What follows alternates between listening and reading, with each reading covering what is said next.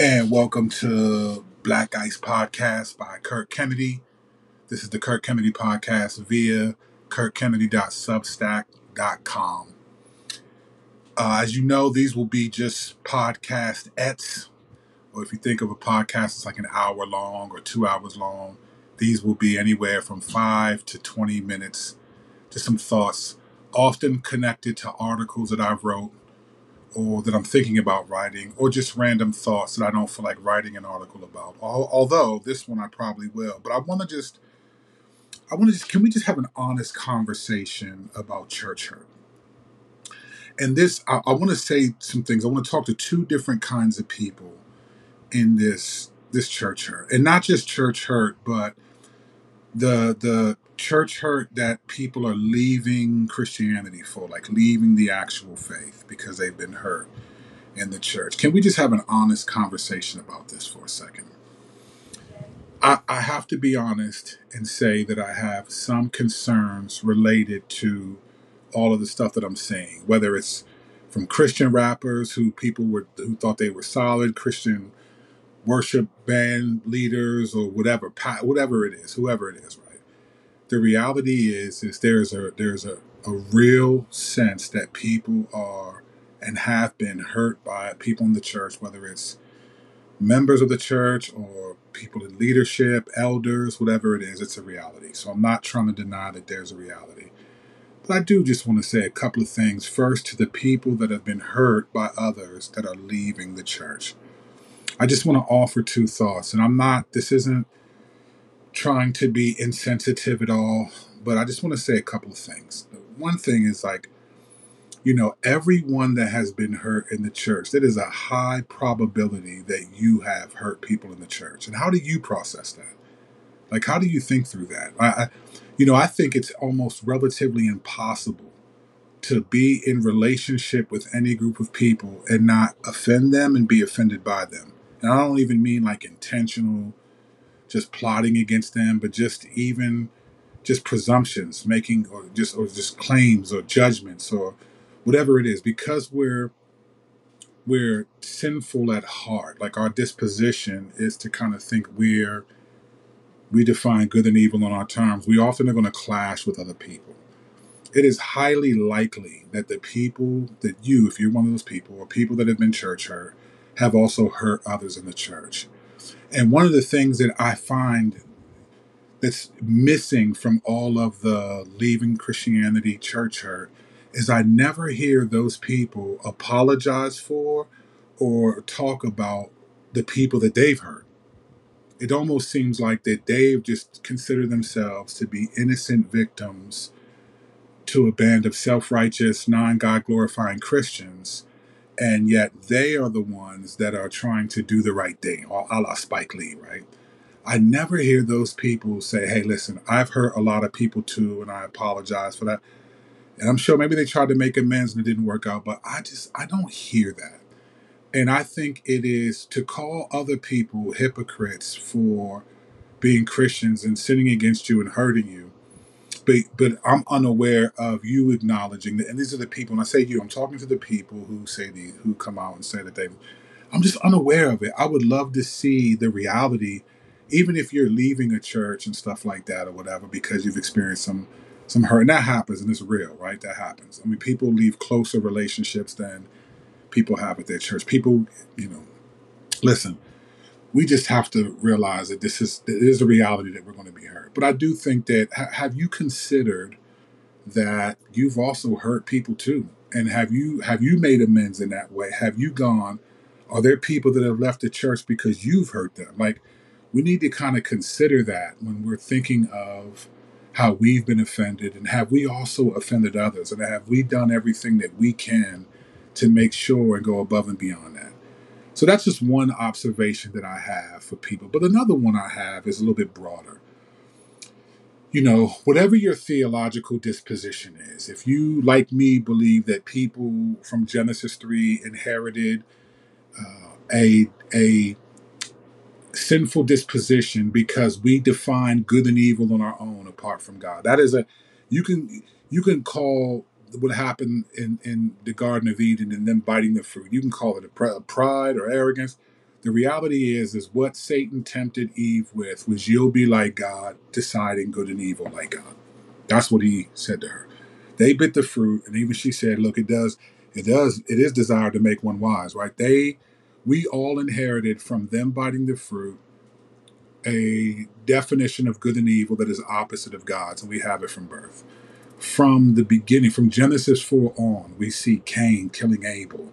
We see angels rebelling against God in Genesis 6 to impregnate women. We see after the flood, Ham sins against his father Noah by having sex with his mom. We see uh, the Tower of Babel, people not listening and, and God having to restrict the languages. We we see, you know, Lot being kidnapped, Abraham uh, not waiting for the promise of God and having a child with Hagar. We see all the way up to to uh, Isaac being swindled by his uncle so that he has to marry both of his daughters. We see Joseph being sold by his brothers. We see Job, what happened to Job. I mean, you can go through the whole Bible and we see uh, uh, culminating in Jesus, you know, being deserted by his closest friends, being crucified, right? All of this stuff is the reality. Like there is no, there's no narrative in a credible Bible translation that makes any claim that Christians are not going to be sinned against just because we're Christians. And if you really take seriously the the put to death this and walk in a manner worthy and this and all those promise all that language from Ephesians 4 and Colossians 3 and and all the language of obedience in the New Testament is there because it's because people are still going to be disobedient. We're reminded how to act. Romans 12, you know, do not be overcome by evil, but overcome evil with good. Those statements are there because we're going to be tempted to be overcome by evil. And I just want to say to you, if you've been church hurt, and this is not, I'm, I'm not trying to be insensitive at all. I'm a pastor. I walk with people through these things and I'm trying, and I try to really help them. But if you are, have, have if you've been hurt by others in the church, what did you expect? What did you expect? Like, yes, we are a community of people that are trying to honor the Lord, but we're not sinless in this life yet. And it is a high probability. I know as a pastor, I have sinned against people. I have been sinned against by people. Uh, I've sinned against my wife. She sinned against me. I don't think I love anybody, humanly speaking, more than my family, my wife, and my children, and my mother. And I've sinned against all of them, and they've sinned against me, and we keep it moving. And I'm not saying that what what church hurt anyone has experienced doesn't require sometimes a separation. Maybe you need to leave that denomination, or maybe you need to find a new local church. But fam, like, don't walk away from the Lord. There should be no hurt from anyone that makes you walk away from like eternal security, eternal relationship with God. Like it's not, you know, it's just it's just the reality. Like there's no credible translation that tells you you're not going to be sometimes hurt even by people in the church.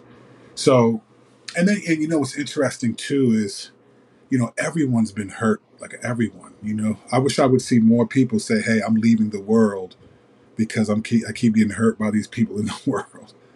I just don't see that. But I just, you know, I think it is suffering and persevering is is is part of the the toughest things of Christianity but there are commanded and they're ordained depending on your theology. I believe that things are ordained in many ways. That God has spoken these things and foreknew these things and has, has set these things in motion so that we could have crosses to carry. If you do not have a cross to carry, then you're not a follower of Jesus. And church hurt, along with the other things that we go through in this life, the the you know, stumble in various ways, as James 1, 2 through 4 talks about it's a part of the cross that we carry.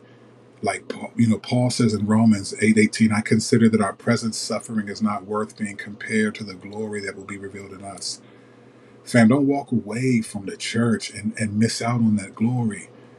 That you know, because yes, we've all been hurt, and it, and it's it's uh, we hate it. Like, well, listen, I don't even like getting splinters, man. You know, I don't even like getting splinters. I hate suffering. I hate pain. But don't walk away from the church because of that, fam. Like, really, you're talking about giving up everything eternally because some people hurt you horizontally in this life. And I'm not trying to belittle your suffering. I'm just saying we've all experienced it. And honestly, you've hurt other people too. Don't walk away from the faith of that. Like, I think we're we're we're making, and again, this is going to sound, you know, maybe sound like I don't want it to be, but I think we're making a big deal out of being church hurt, as if we're not going to ever experience that, or as if we've never hurt anyone. It's just not true. The other group of people I want to talk to are believers, man, believers who hear about someone walking away from the faith and immediately go to, you know, First John two. You know, if you know, you, you say this, well, they went out from us, but they did not belong to us. If they belonged for us, they would have remained with us. However, they went out, they made it clear that none of them belonged to us. And so then you get into these no true Christian walks away from the faith and all that stuff. Okay. So I just want to address this for a second. Just hold on for a second, fam. First of all, let's let's just be honest about the context of First John, the whole book, including that chapter two. The context, First John is not just about the average everyday Christian life. Like John is writing to a group of believers in First John 1, 2, and 3. They're different different uh, people. You got in Second John, you got writing to a woman and her son, and then in Third John, uh, uh, someone named Gaius, right? But they're they're all thought to be connected to churches that the Apostle John frequented, right? So they call them the Johannine community, is what they're typically called by most theologians. And in in that in First John, John is writing to a specific context. He's not just talking about Christians and just how he's writing to a group of believers who have experienced a secession. Like there are people that were in the church that have pulled away from orthodox teaching and are now teaching with authority some things that are all the opposite of what John and and, and others have taught. When when when uh, in Acts 21, I think it's verses 29 and 30, when Paul said to the Ephesian elders that among you will rise savage wolves, like that will change the doctrine. So he didn't even, it wasn't even talking about outside. He said people who will come up from your ranks within you will become savage wolves. And he talks about this also in 2 Timothy 4, where people will have itching ears, wanting to hear what they want to hear. And so John is addressing that. He's addressing a, a group of believers who are trying to be swayed by other other fake Christians who have walked away from orthodox teaching, right? So when John says stuff like in chapter one, um, you know, if we say we have fellowship with Him and walk in darkness, we are lies. If we confess, like He's saying all these things, and when He says stuff like the one who says, "I have come to know Him" in chapter two, but who he's comparing what these men are saying, or these these fake apostles, these people who were with them, but then have walked away, have strayed away from orthodox teaching, and are trying to teach these other Christians to do the same. Paul is, I mean, Paul, John is writing to a bunch of believers who are being affected by false teaching. He's not writing just to Christians who are struggling with their faith in and of itself. So when John talks about, you know, children, verse chapter 2, verse 18. This is the last hour, and you have heard that the Antichrist is coming, and even now many Antichrists have come. By this we know it's the last hour. They went out from us, but it did not belong to us. For if they had belonged to us, they would have remained with us. However, they went out so that it might be clear that none of them belonged to us. We treat that as if he's just talking about the typical believer that we hear say, man, they're no longer a Christian. And I get why you would apply this to them, but you have to look at the context. Paul, that's not what John, that's not John's audience. John's talking about the us are false teachers who used to be in the church, who are now who have walked away from false teaching, who are denying that Jesus is the Christ, and they're trying to convince others. This is why he says this in verse 26 of chapter 2, just after that that well let me keep reading from where it was. I have not written you because you don't know the truth but because you do know it because no lie comes from the truth. Who is the liar if not one who denies that Jesus is the Christ. This one is the Antichrist, the one who denies the Father and the Son. So he's talking about people who teach, like these fake teachers, these these fake believers, the secessionists who have done this, right? Then he gets to verse 26 and he says, um, I have written these things to you concerning those who are trying to deceive you, right? So if you really look at what he's talking about, all the stuff that John is bringing up is counter it's, counter to what they're being taught. You know, that hey, you can you can love. You don't have to love your brother. There, there's a guy named Dio, Diotrephes, I think, in, in Third John, who is trying to stop believers from coming and and helping you know restore the church. He's trying to stop them from doing that. So as John is writing this, John is not thinking of the Christian rapper who says he's no longer a Christian or he's agnostic. That's not who he's thinking of. And the Christians immediately go to these verses, and it's almost as if like you don't even care that these people are walking away, quote unquote, walking away from the faith. Like, let's just be honest. All of us have a different journey. We all have different struggles. And there are going to be times where you're going to be, there are going to be times in your life where you probably felt like you were more mature in the Lord Or there are going to be times that it seemed like easier to honor the Lord. Maybe now you're you're a new family and you're busy. You got multiple kids and you're just tired, you're not in the Word as much, and you just don't feel it the same way. Uh, you know, Jude 22 talks about have mercy on those who doubt. Right? There's this.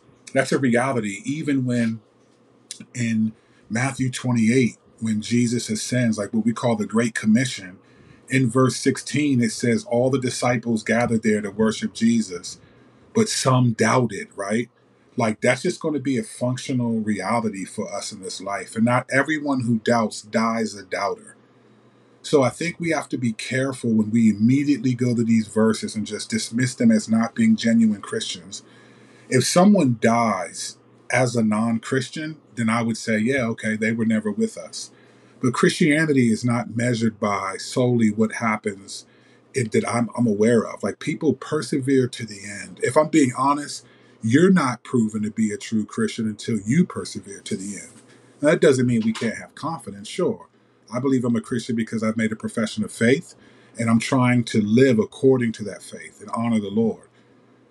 But I got to persevere to the end, though. You know, it's not like, oh, I made a profession and I'm good, so now I can judge other people. Like, you better be careful for when you jump to these verses quickly because you haven't there could be circumstances that happen in your life that tempt you and you say well no genuine christian will walk away. Right. But it's not proven that you're a genuine christian until you persevere to the end. Only the lord knows who's genuine. Now don't hear what i'm not saying. I'm not saying no one can have assurance of salvation. What i'm saying is we need to persevere to the end with that assurance and not judge other people who seemingly looking like they're falling off the wagon right now.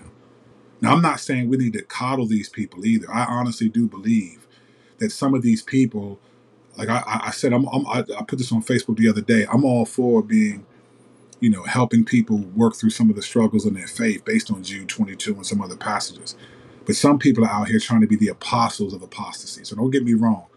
I get some people are boasting and liking it, and I, I see that. But I think we, I see why First John two would be applied to them. But I think we have to be careful. We have to be careful. I don't think that's the heart of the Lord to be dismissive in that way of people's. I don't think so.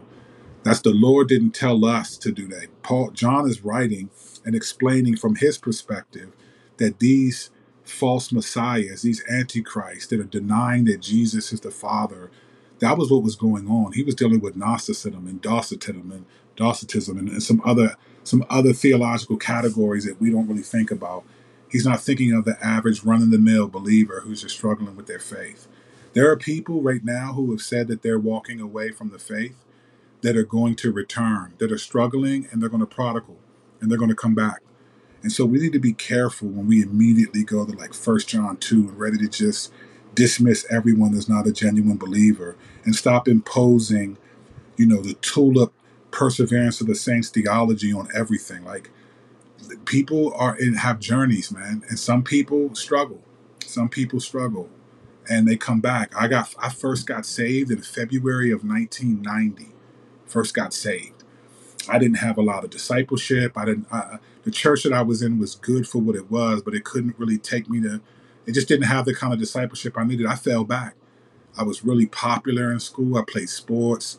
I fell back. I started having sex again. I was just back in the world.